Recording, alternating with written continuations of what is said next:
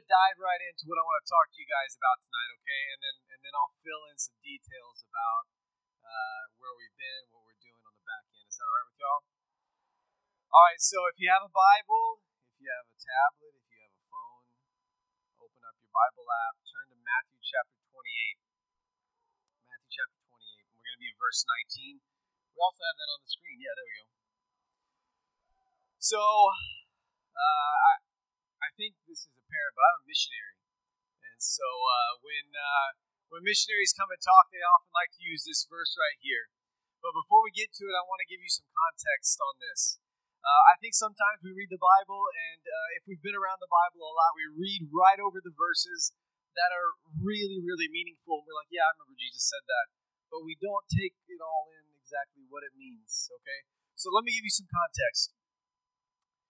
In the book of Genesis, when God made the heavens and the earth, he blessed Adam and Eve, and he said, Listen, I want you to be fruitful, and I want you to multiply, and I want you to fill the earth. Later, God shows up to Adam and Eve's ancestors, Abraham, Isaac, and Jacob, and to each of them he gives a separate promise, saying that I'm going to bless you, and I want to, I want to bless you so that you can bless the nations right? And then we go forward and we have this whole crazy story about how Joseph goes to Egypt and the Israelites are in Egypt.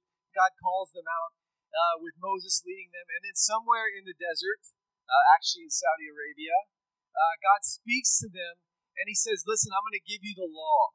And the purpose of the law is so that you can be a holy people, so that the nations can look at you and see what it means to worship the one true God. We look at the Psalms where David, uh, the king, he's over and over again, he says, God, let me be a light to the nations. May you bless us so that we can be a light to the nations. And over and over again, all throughout the Old Testament, God highlights this notion that we are to be blessed and we are to walk and love and serve Him so that we can bless and serve others, especially. And I want to encourage you from this night on, when you read your Bibles, and you should read your Bible a lot, outline, highlight, underline, circle anytime that the Bible says nations, tribes, tongues, people groups, because you will begin to see your Bible filled up with ink and you'll realize God loves the nations. So, right, we have this whole line through the Old Testament coming up to Jesus. Jesus appears on the scene, right? And he's the guy that is supposed to come in and say, Listen, I'm here to clarify. I'm here to focus everything that has gotten out of focus and that has become unclear from the Old Testament. He's come in to say, Listen, I know this was a little bit unclear and this was imperfect, and here I am to perfect the imperfect and to clarify the unclear. So we all know the story of Jesus three years with his disciples. He was crucified, he rose again from the dead, and that leads us to our verse here. And Jesus was with his disciples, and this is right before he's going to ascend into heaven. And I don't know if you guys have ever seen like a movie where the hero is about to leave and he gathers around him the people that he loves. And he says, Listen, if you forget anything or forget everything, remember this. And then he says, This is the most important thing. Or maybe you, you could think of like a movie where the, the hero's dying and he gathers people around him and he says, Listen, I want you to always remember this thing. Or maybe even just to put it in a more realistic way, is maybe you've been a part of a conversation where it was a difficult one, and at the end you say, Hey, listen, I just want to make sure that we're on the same page. This is what I mean. So here we are, we have Jesus, and we have all of the Old Testament behind him leading up to this in his whole life. And he gathers his disciples around him and he says, Listen, if anything's been unclear, if, if anything is not clear in your mind about what I came to do and what I want you to do, this is how I'm going to sum it up and clarify it for you, okay? So, Matthew chapter 28, verse 19, it says this Go therefore, and make disciples of all the nations, baptizing them in the name of the Father, and of the Son, and of the Holy Spirit. Let's pray. Jesus, we come to you with these words in our minds and in our hearts, and we've probably read them so many times. But God, tonight, would you make them alive to us? Would you come, Holy Spirit, and breathe life and to this thread that runs through the Old Testament all the way to the end of the book of Revelation? That you love the nations. And you've come here, yes, to make us whole and to bless us and to help us to live a holy life, but it's for a purpose. And so, God, we just pray right now, and, and we, we declare right now that this service is yours, and that you can say whatever you want, and you can do whatever you want, because we want to hear from you. That's what we're here for tonight. So we give it over into your hands, and we ask you to bless it in Jesus' name. Amen. Well, let me uh, give you a little bit of background. All right, so you throw that picture of uh, my family pickup. There we go. Yeah. Thank you. As you guys can see, I definitely married up. And uh, at one point in life, I, I will I will give you the year. I wasn't going to give you the year when I came to Sam Houston, but in 2003, I was a freshman here. 2003. That is it. Just in case you guys wanted to know, that is the same year that Dryden was also a freshman here. He doesn't want you to know that. Same year. We lived in the same dorm right across the hall. He never talked to me. And I'm still a little bitter about that. Uh, my wife, Kimberly, up here, she was also uh, Sam Houston grad, also part of Chi Alpha here. And uh, we came to college, and maybe you can identify with this. We weren't trying to like run away from God, but we weren't trying to run towards Him either, right? Is anybody anybody? Yeah. And uh, as soon as I moved in, as soon as I was, you know, there moving into my dorm room, there were some Chi Alpha guys, and they connected with me. My brother had been part of Chi Alpha, but so they had sent out like this special search party for me, and and I got connected. After I graduated with my criminal justice degree, I realized that what they had been doing could actually be termed stalking. They could have been arrested. Does anybody experience that? Like you had some kind of people stalking? Yeah. Yes. All right. All right. You tracking with me? So, missions was the furthest thing from our minds, but God got a hold of our lives here, and I never, we never had a bright light moment where God spoke to us in some audible voice. Uh, we never like flipped open our Bibles and yes, we will go. No, uh, it was just little steps of obedience. And so you guys are in this position where God is speaking to you, and I just want to encourage you. Just whatever He says, just obey that one step and take that next step, and He's going to be faithful to where you are supposed to be. He's gonna He's gonna lead you there. All right, so eventually, fast forward through lots of stuff. I won't give you all the boring details. God did call us overseas, and uh, we left in uh, 2013 with a one-year-old who is now nine, and that is Hannah. So she was born right here in Huntsville Hospital, and then we went overseas, and uh, we spent five years in Egypt. And uh, I've got a very actually special guest here with me tonight. Uh, I'm back for one year while we were traveling around speaking. But I have a special guest that came all the way from Cairo for one week uh, just to be here with you guys. So that's my friend Ted Burnett is down here. If you could just, yeah. So uh, he he did come to be with you guys and also some other things. So it's kind of true. Uh, also, Sam Houston grad, loves Jesus, lives, serves in Cairo, Egypt right now. So my family and I went to Egypt, and the Lord really did some wonderful things there in our lives, and two of those wonderful things are up on the screen as well. So I've got uh, Hannah is our oldest, who's nine now, and then we had Rebecca overseas, who's six, and then Abigail, who's four. Uh, those two redheads that are up there, so they're pretty incredible. And uh, man, guys, pray for me. It's all girls. Like really, I need your prayers. I want to tell you a little bit something about my family uh, that's kind of funny, and it, and it, does have a point, so stick with. Now, I grew up in Texas. Uh, I grew up in rural Texas. I'm from Schulenburg. Okay. We have another Schulenburg. We have a shorthorn, a Schulenburg shorthorn. You get the horns. All right. Wow. Okay.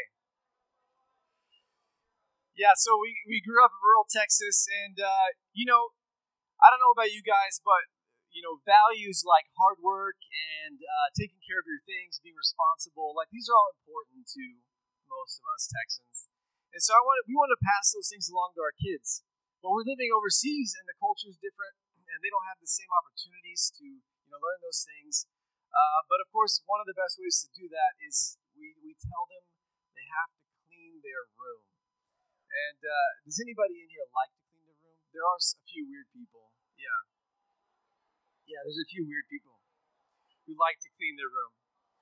So usually, usually how it goes is we say, "Hey, listen, I, I want you to go clean your room." Right? Some of you, some of you are not far removed from living with your parents, and so you know how this goes. Your parents say, "Go clean your room," and especially as your little kid, as a little kid, you like you don't really know what that means. Uh, so we'll send our kids to go clean their room, and 15 minutes later, I'll go check on them because it really should only take five, but I'm going to be gracious and give them 15. And most of the time, I go in there, and guess what? The room is dirtier than when it started because they went in there and they started playing with each other and getting out toys and playing more games. They got distracted. And so I'll come back in, right? Dad has said clean up the room. So dad comes back in. Listen, what are y'all doing? You need to clean up your room. I said, oh yeah, sorry dad, sorry dad. So then they'll go and they'll clean one part of their room. So like they'll make up their bed real nice, but everything else, all their clothes is still out, all their toys are still out. So I'll come back 15 minutes later. What's going on? 30 minutes and your room's not clean. And so they say, so, so, so sorry, Dad. We'll get back. We'll do it. We'll. Do it. Now, why do I tell you this? I'm telling you this because I believe it is a perfect analogy for the church when it comes to missions.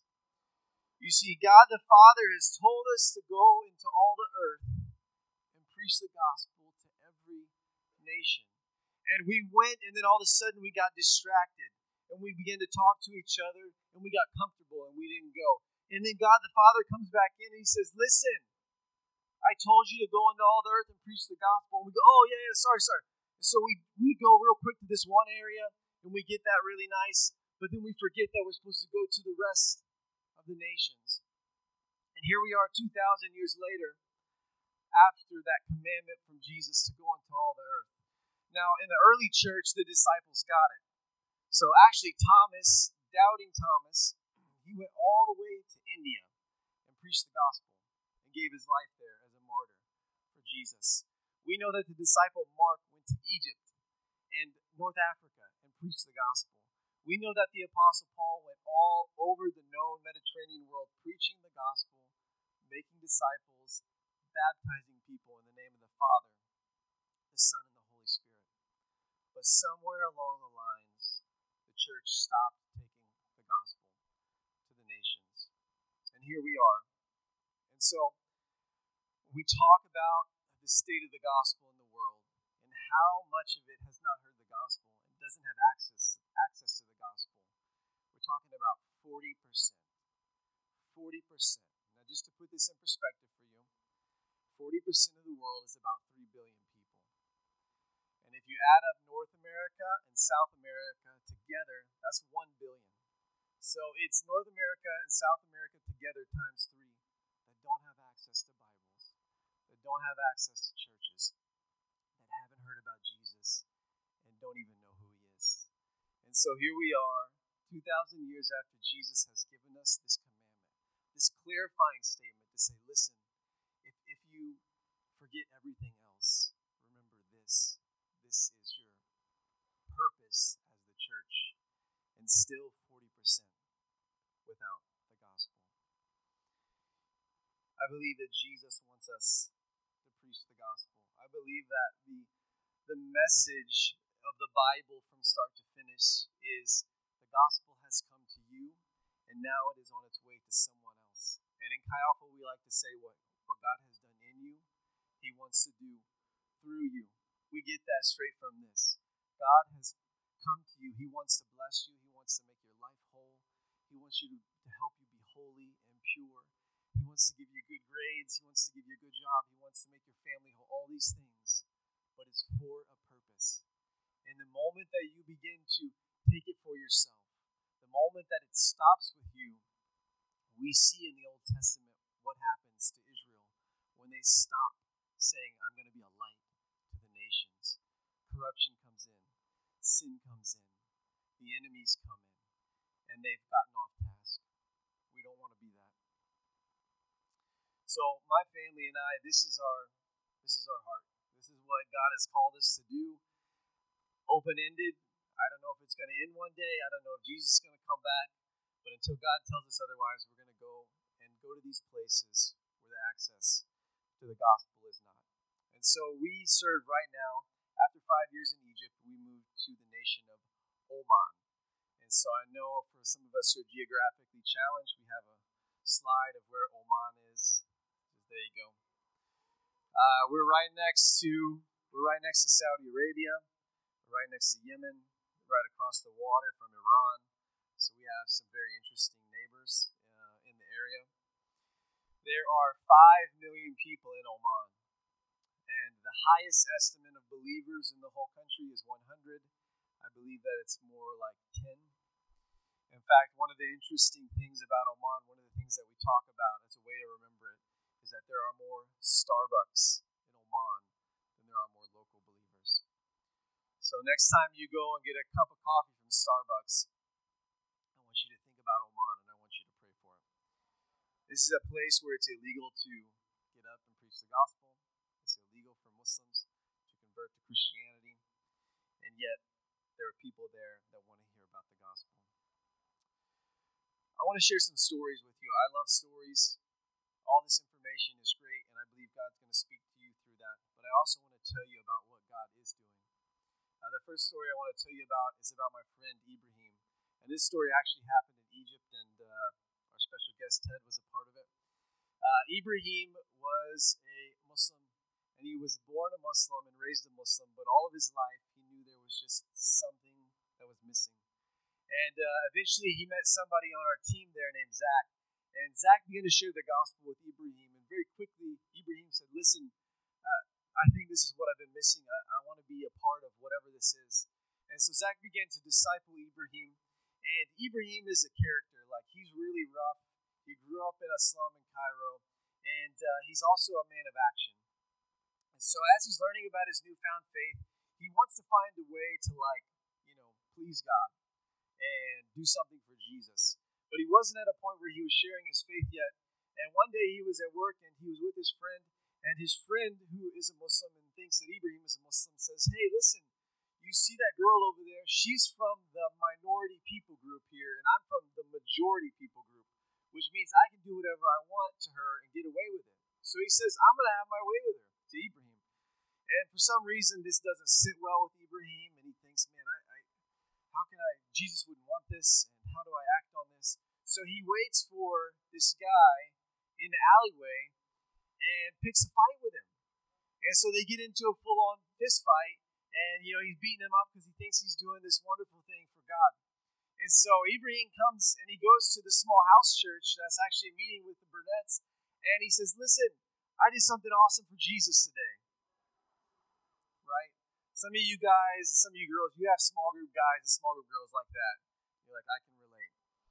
And so he shows up. He's got he's got bloody knuckles. You you all are naming names. Stop naming names. We are pointing at people. So he shows up to the house church, right, and he's got like scars and scratches and all the signs that he's been in a fight. And he says, "Listen, I did something awesome for God." And so they looked at Ibrahim and they said, "Heart's in the right place, very wrong application." Another time, as Ibrahim began to share his faith or began to at least tell people that he is interested in Jesus and studying the Bible, his family comes to him and they said, Listen, Ibrahim, we figured out why you think that you're a Christian or you're interested in Christianity. It's because you're possessed.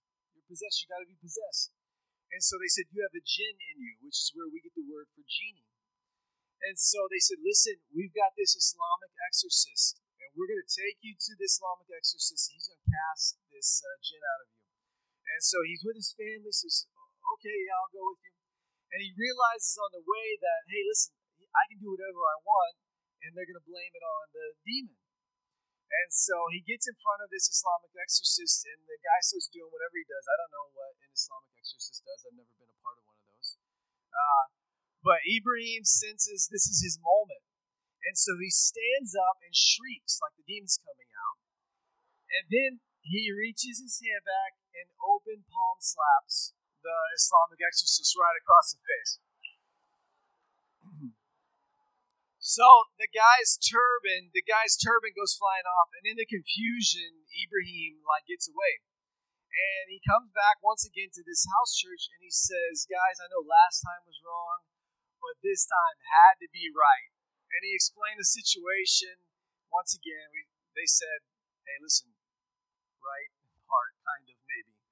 Wrong application. what was beautiful at that point was that another girl in the house church, another Muslim girl who had come to Christ, she took Ibrahim aside and she said, Listen, the Bible actually tells us that we're the one, we're the one who, who gets slapped in the face. And when that happens, we turn the other cheek and we say, This one also. And that would become quite prophetic because Ibrahim began to walk through some intense persecution. His family was trying to find him and beat him up. He would sleep at a different place every single night because his family had let it be known that we want to kill you because you have shamed our family. We want to regain our honor. About this time, he came to the house church as they were talking about baptism, and he said, I want to be baptized. And now, baptism is really interesting. I'm, I'm sure that many of you have seen at least a baptism service here. But overseas, it's a little bit more interesting because when a Muslim comes to Christ, baptism is the last line. You see, when they when they're baptized, their family says this is the no turning back point. You're dead to us after that. And so we look at these verses that for us don't make much sense, but they make sense to them when Jesus says, unless you father and your mother and your brother and your sister you cannot be my disciple. And we walk them through that and say, You have to love Jesus more than you love these things because you will lose them. That's the cost of following Jesus. And so it was one of the coolest experiences that I've ever been a part of. We went to the Red Sea, the Burnetts were there, the house church was there, Ibrahim was there. And as we're there, this is the same Red Sea where Moses parts the waters, walks through on dry ground. And we're sitting on the edge of the Red Sea, and we're standing around Ibrahim, and one of the leaders is leading him through a profession of faith. And you have all seen a baptism, right? So we say things like, Ibrahim, do you believe that Jesus is the Son of God? And he said, Yes, I believe Jesus is the Son of God. And he said, Do you believe that Jesus was crucified and died and then rose from the grave?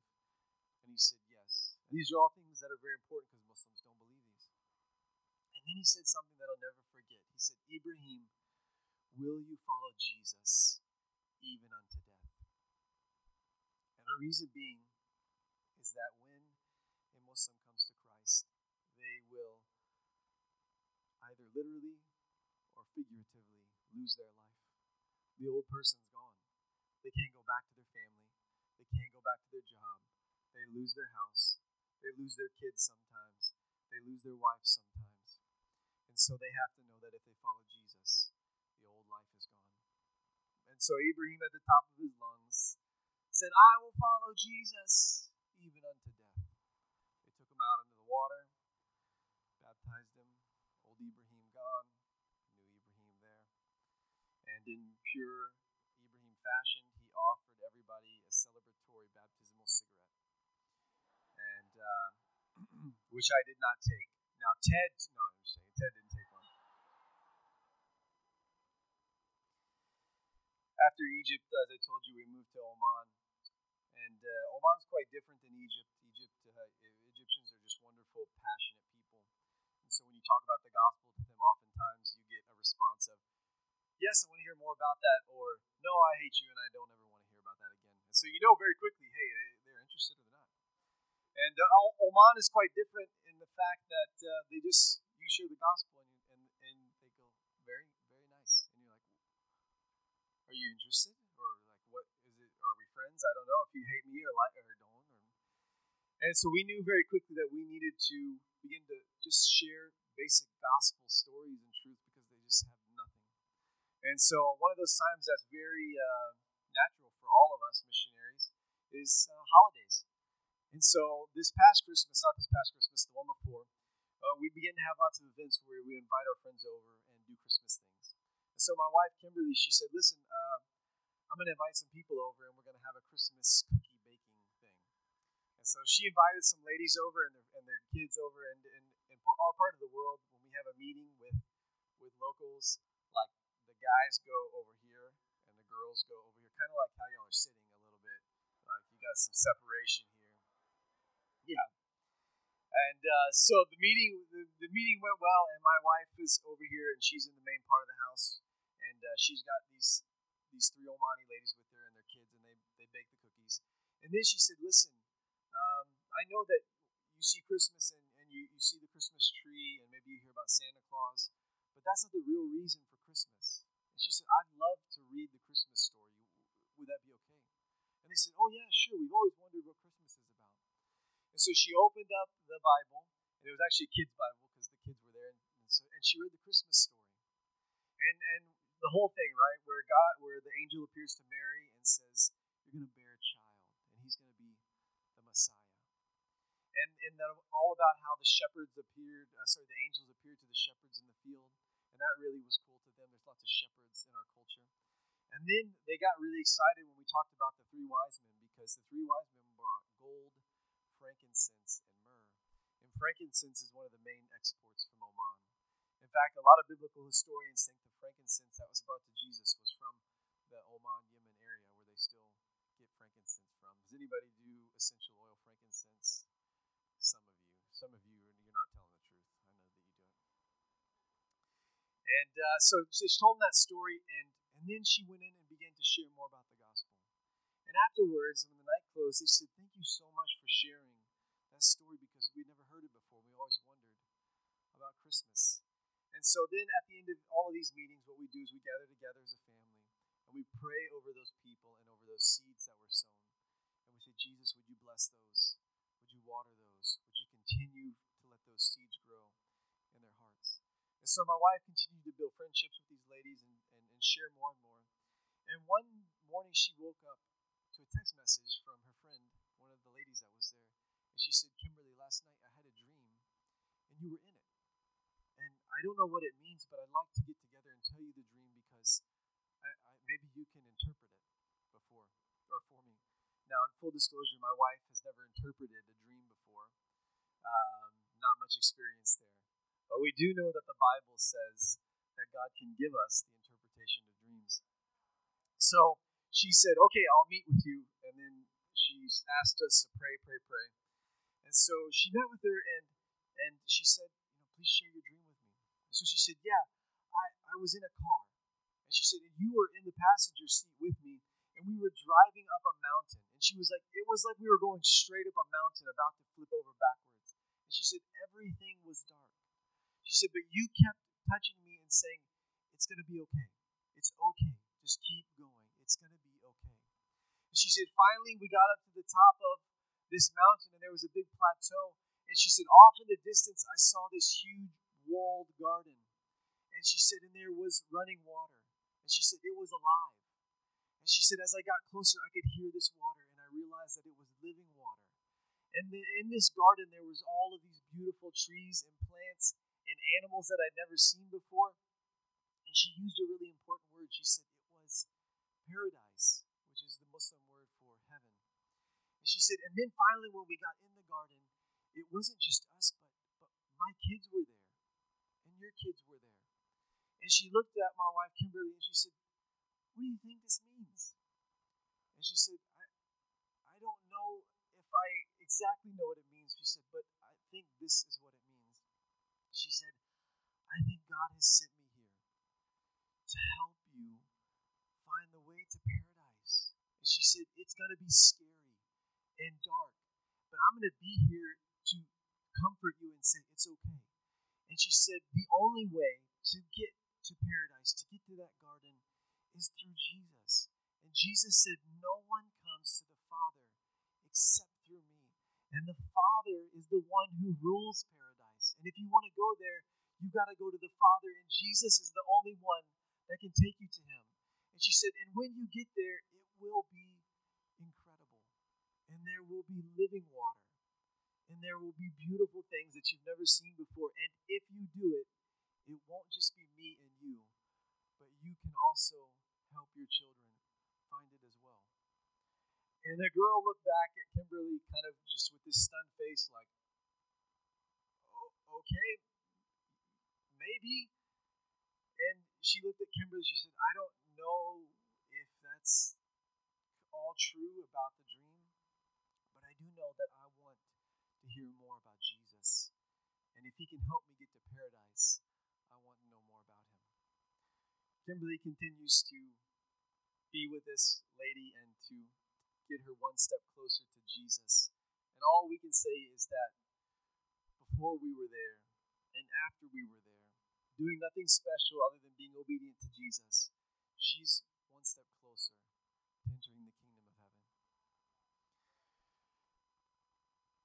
My next story, my last one, is about my friend named Hamid. And uh, Hamid is my closest, closest Omani friend. And 20 years ago, he wanted to read the Bible. Just had this desire to read the Bible, which is really strange because Muslims believe the Bible's been corrupted. The one that we have, they think is not true and has been changed from the original Bible. And so, for this desire to come into his mind, it was quite strange. He looked everywhere in his country, and he even went to the British embassy and asked them, Do you have a Bible? I want to read a Bible. Nobody had a Bible. He put that feeling to one side, and several years later, he began to take English lessons for his work And there was a lady who was teaching his English lessons from South Africa. And he said that she would just talk about Jesus all the time. And he said, whenever she would talk about Jesus, there was something in my heart that would begin to pound. And, and I was drawn to him. He said, one day I showed up for class and she was gone and she never came back. And I know that's code as a missionary that she got kicked out for talking too much about Jesus. Fast forward another few years, and one of our friends, another wonderful Sam Houston State grad named Rob Aiken. Yeah. He moved into Hamid's neighborhood in Oman, right down the street from him. And Hamid, uh, he he came up to Rob's door and with pancakes, and he said, "Listen, I, I saw you moving in, and I wanted to welcome you to Oman and welcome you to the neighborhood. So here are some pancakes." And Omanis are really, really hospitable, and so he said, "Listen, I live right over here. If you ever need anything, please come by my house." So Rob began to build a friendship with him, and through that began to share the gospel. And uh, pretty soon I came along into the country, and so Rob and I would begin to sit with Hamid and share the gospel together. And it came into a Bible study. So we're studying the Bible together. And in the Middle East, especially where we're at in Oman, it's very interesting. When you come into someone's house, you sit down, and there is this whole long procession of about an hour that you have to do certain things before you can talk about anything that's meaningful. So they come in and you have to ask how you're doing, how's your family doing for about 20 minutes. Then they bring out coffee and fruit and you have to eat that for about 20 minutes. And then they bring out sweets and dates and you have to eat that for about 20 minutes. And then you can talk about the gospel. So one week, Hamid invited us over to his house three times in a row, three nights in a row. So we go through every night over this hour long thing and then we talk about the gospel. Go back the next night, okay, more fruit, coffee, how are you doing, how are you doing? and then we talk about the gospel.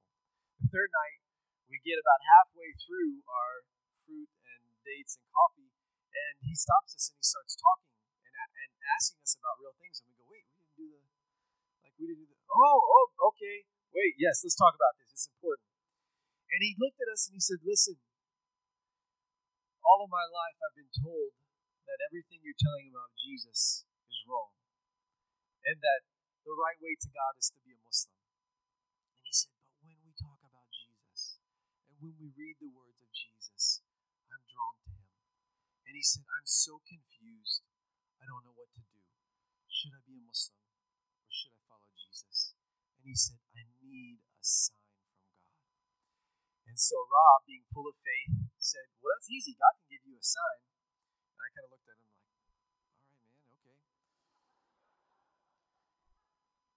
And then we proceeded to say, yeah, God can give you a sign, Hamid. And we said, listen, there's a story in the Old Testament about Elijah on the mountain. And he built two altars, one to God and one to the false God. And the prophets, the false prophets, began to worship. And he said, Listen, whichever God answers by fire and comes down and consumes this altar and this sacrifice, that's the one we're going to serve. And so we said, Listen, we'll pray for a sign with you, Hamid, but when God speaks to you, you have to serve him. And he said, Okay. So we prayed with him then, and we asked God for a sign. And then we got back in the car, and me and Rob began to pray again because we said, God, this is completely out of our hands. We've shared the truth with him, we've loved him, and if you want him to follow you, you have to speak to him. And so we left, we prayed some more, we prayed some more. Following day, I woke up from a text message from Hamid that just said, I had a dream.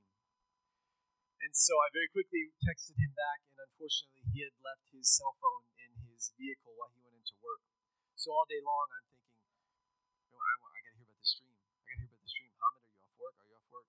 Finally, he texted me and he said, Listen, come over to my house and I'll tell you about the dream. So I get over there and we go through the whole process. How are you doing? How's your family? I just saw you yesterday, Hamid. They're the same. Okay, let's have some tea. Let's have some coffee. Let's have some dates. He didn't cut it short this time. We went through the whole thing. Finally, we get through it. And I said, Hamid, tell me about your dream. And he said, I was laying in between sleep and in between being awake in my room. And he said, all of a sudden, my room filled with the sweetest presence I've ever felt. He said it was like this liquid peace that came over me. And he said, I didn't hear anything and I didn't see anything, but all of a sudden, he's like, there was like two light bulbs that came to my mind that Jesus is the Son of God and that I was supposed to follow him. We were pumped because literally the church in Oman increased by like 10% overnight from 9 to 10.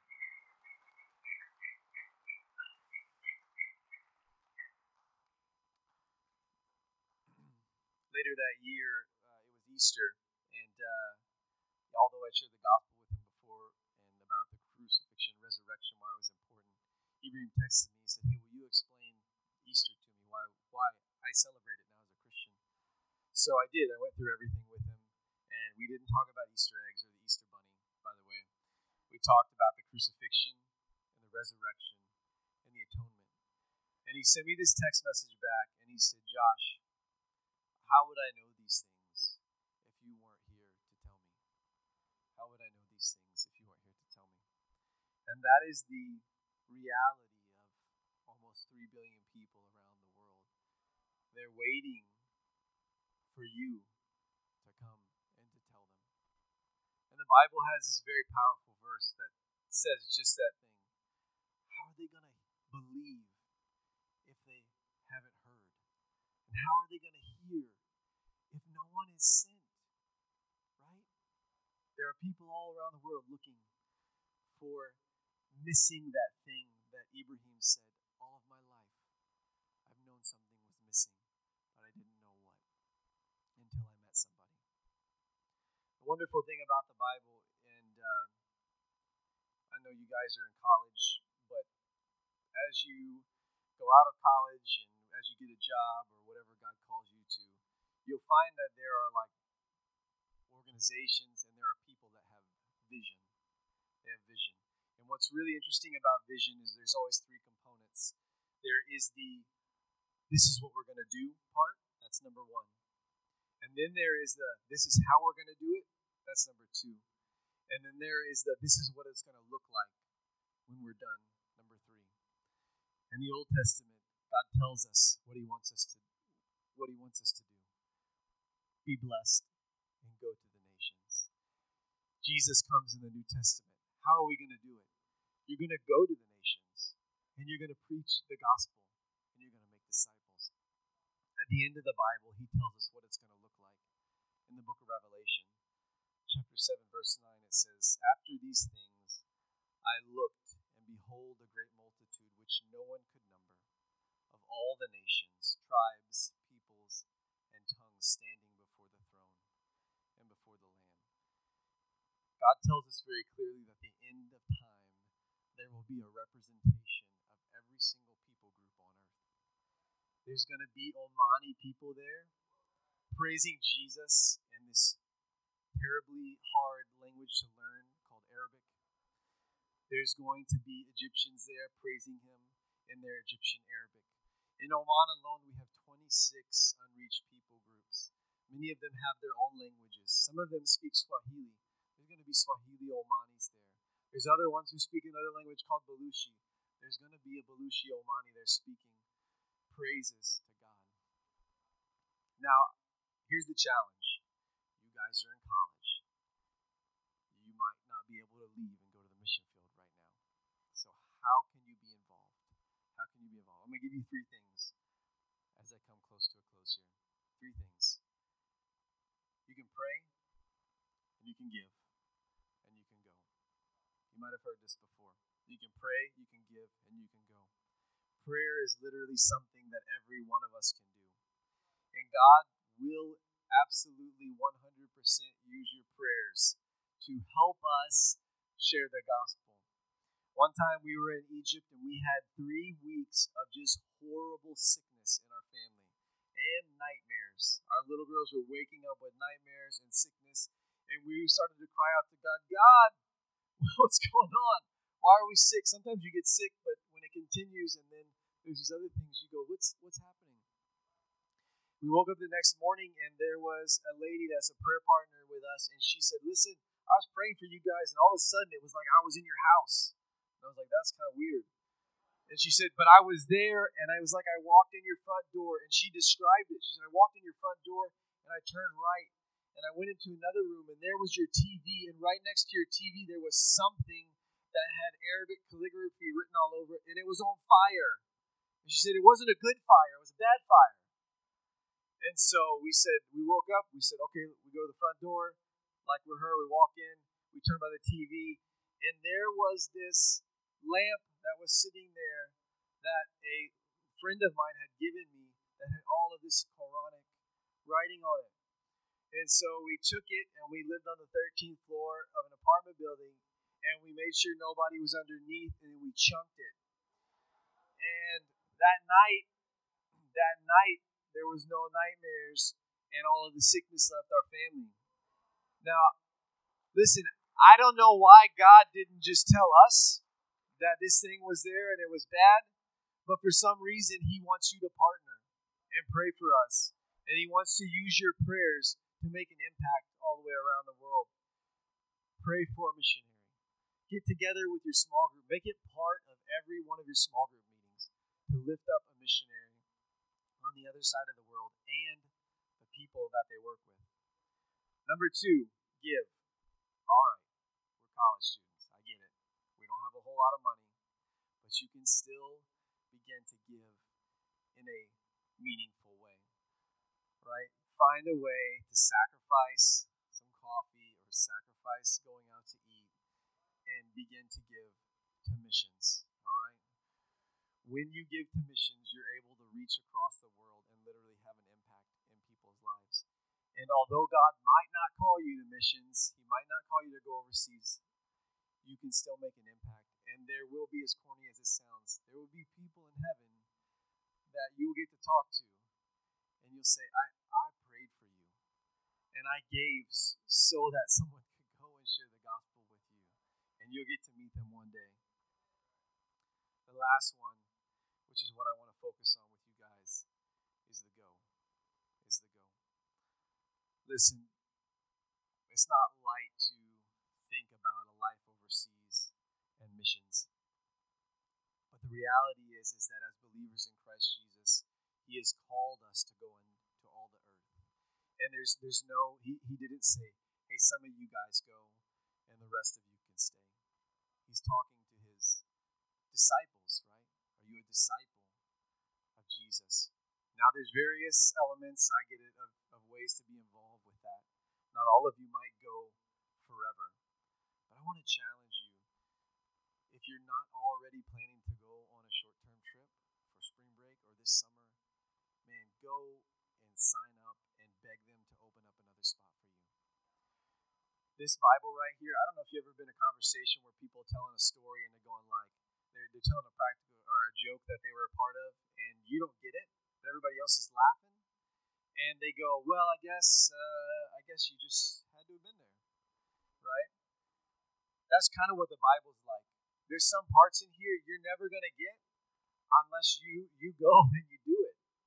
Unless you you go over there and you and you smell what it's like and you taste what it's like and you walk those streets and and you and you sit in the missionary's home and you go all of a sudden you go oh wow I actually I get it now. I get it.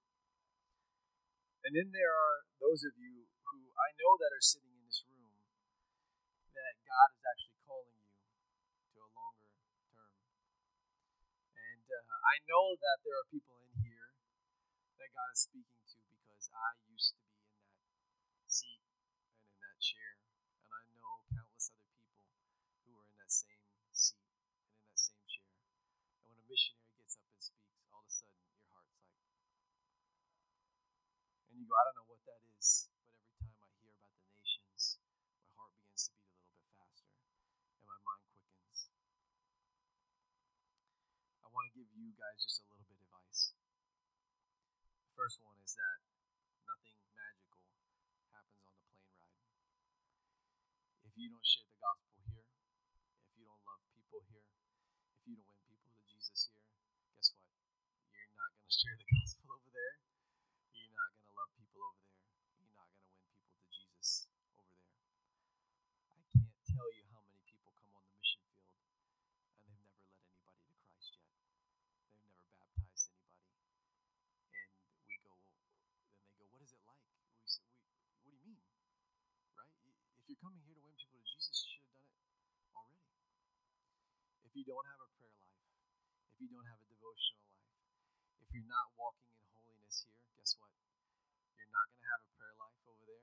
You're not going to automatically, magically get a devotional life. You're not going to walk in holiness or purity over there. Begin to follow Jesus here. Begin to be faithful in where God has put you. Serve here. Love your fellow classmates learn to love people that nobody else will love, cross cultural divides, go after international students and share the gospel with them, go to their house and let them make you a meal and sit in there and eat everything, whether you like it or not. Share the gospel with them, even if they don't understand everything that you're saying. Love on them, give them rides to Walmart, do all of those things here. Because if you do not do them here, you will not do them there. Jesus actually gives us a very interesting take on this in the book of Acts. He tells them also, I want you to preach the gospel in Jerusalem, Judea, Samaria, and the ends of the earth. And Jerusalem was where they were living. And so he gave them this model. He said, I want you to start here and I want you to preach the gospel here. Once you've done that, then you take another step out and you preach it to the surrounding areas. And you work your way out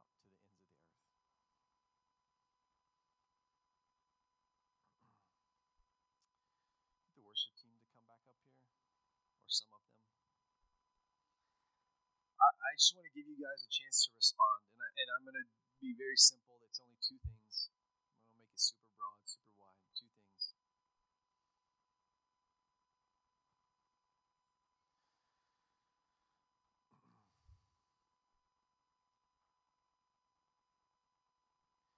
The first one is very broad and very general actually doesn't have much to do with missions. But I just want to give an opportunity for those of you who have never committed to Jesus or you realize that your life is not quite how it should be and your walk with Jesus is not how it quite should be. And I know that you probably can't see it when you're in, in it, but from my perspective, when I look back on my time in college and my time here at SAM and in Chi Alpha, I really was like on this knife's edge. And your future and your eternity, it, so fine right now that you could take one step this way and you're and you're off into this horrible direction that you can't return from, or you can continue to take steps in this direction and follow Jesus, and it's going to lay this foundation that's going to set you up to not be broken and to not have heartache. So let's do this. Let's just bow our heads, everybody. And it's just kind of these these two things here. I just want a response that you feel like, number one, man, I, I've just never really devoted my life to Jesus, or you just you, you know it in your heart because the Holy Spirit's speaking to you that you're just you're walking that line.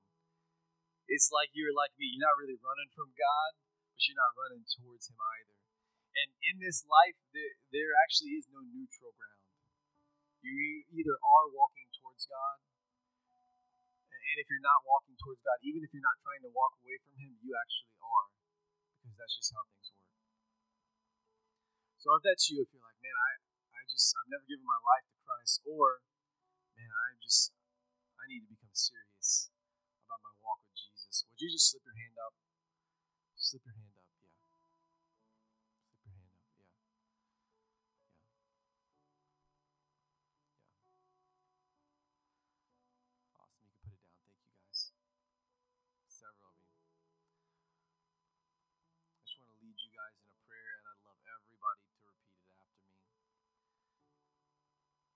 just to take for a second, everybody just quiet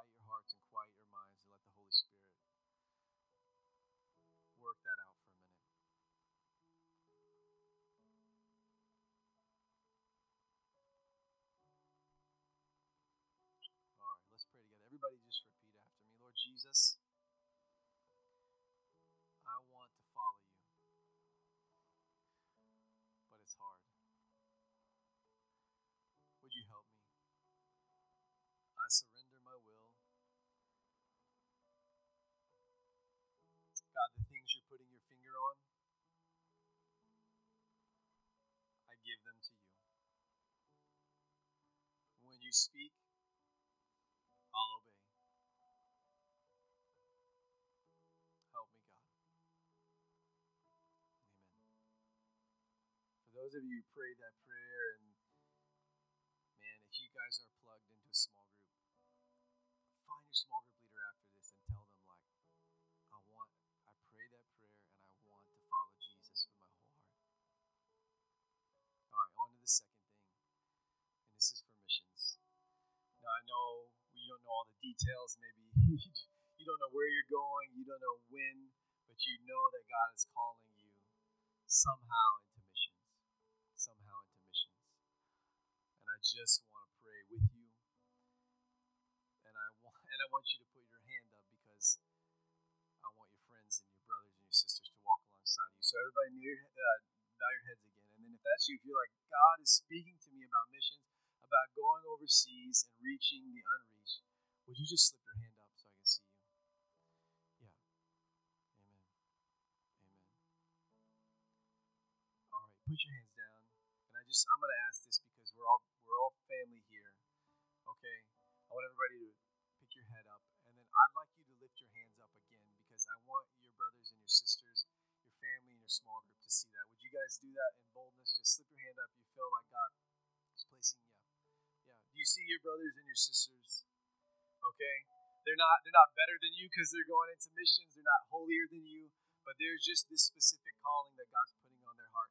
And they need you to help them. They need you to walk with them. They need you to encourage them.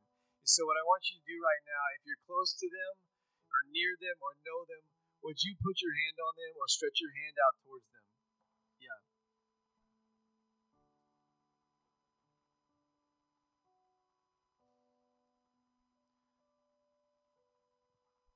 And I just want, we're, we're just going to take a minute to pray. And I want you just to cry out for them. And I want you to pray over them. And I, and I want you to just covenant with them that, hey, I'm going to I'm gonna walk with you through. When you're ready to go, I'm going to help send you. I'm going to give. I'm going to pray for you. I'm going to help you get there. And I want you to pray one thing very specifically. And we all need this. But pray that God would fill them right now with His Holy Spirit because they need that more than anything else. And I can tell you that from experience. So let's take a minute. Would you just cry out to God and then I'll close this out in, in prayer, okay? Pray over your brothers, pray over your sisters.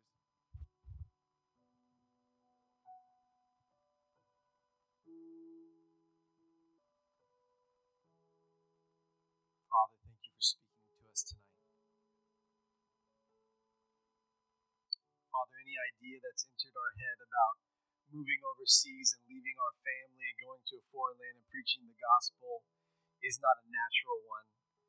It doesn't sound fun to us, but for some reason, you've put your finger on people's hearts here. And you've said, I want you. I've chosen you to go to these places and to preach the gospel, God. And I know that even we don't know what we're saying yes to. We don't know about the difficulties. We don't know about all the things, the trials and the hardships, and how the enemy will try to derail us. But we're not saying yes actually to that. We're saying yes to you, Jesus. And so, God, I pray that just as you said, that you would never leave us, and you'd never forsake us, and you'd be with us even to the ends of the earth. That right now, that you would just make that real to each and every one that's raised their hand, that you will be with them, and that you'll never forsake them. And God, I pray more than anything else that you would fill them with your Holy Spirit. This isn't an add on, this isn't something that would be nice to have. This is a necessity to walk in holiness and in power and to live a life that's pleasing to you, God. So would you fill not only the people who've raised their hand, but every person in this room with your Holy Spirit, God? Would they have a desire for it? Would they long for it? Would they hunger for it, Jesus? And would they walk, Father, in such a way on this campus that not only are they blessed, but that they would be a light to this place, God? When they walk into their classes, Jesus, would they be a light? When they walk into the dining hall, would they be a light, Jesus? When they walk back into their dorm room, God, would they be a light? God, would you empower us to fulfill the command to go into all the earth? It's your command, it's not ours We're just being obedient. So, God, I pray that over each and every